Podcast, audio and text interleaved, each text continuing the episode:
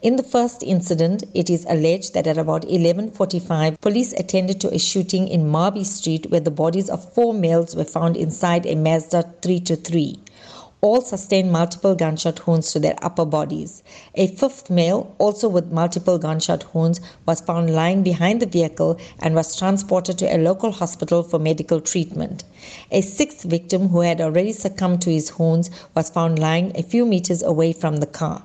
The victims are between the ages of 18 to 25 years old, and we are still seeking their identities. In the second incident at about 12:10, the body of three males were found in Zolanquini Street in KwaNobuhle. Two were found inside a silver VW Polo, while a third deceased was found lying outside the vehicle.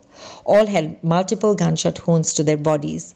The victims are estimated to be between 32 and 40 years old. The vehicle was reported stolen in Humansdorp in May 2022.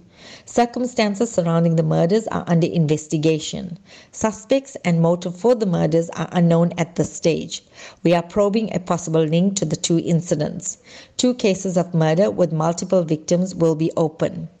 General Mene has called on the communities to assist police in apprehending those responsible for the carnage and has vowed that through the 72 hour activation plan, all resources needed in the investigation will be utilized to swiftly track and trace and arrest the suspects.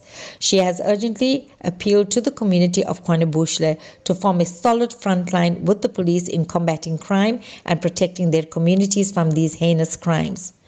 The SAPS has condemned these horrible murders. Our detectives will be working hard to make sure that these criminals are behind bars as quickly as possible. That was police spokesperson Colonel Priscilla Naidu.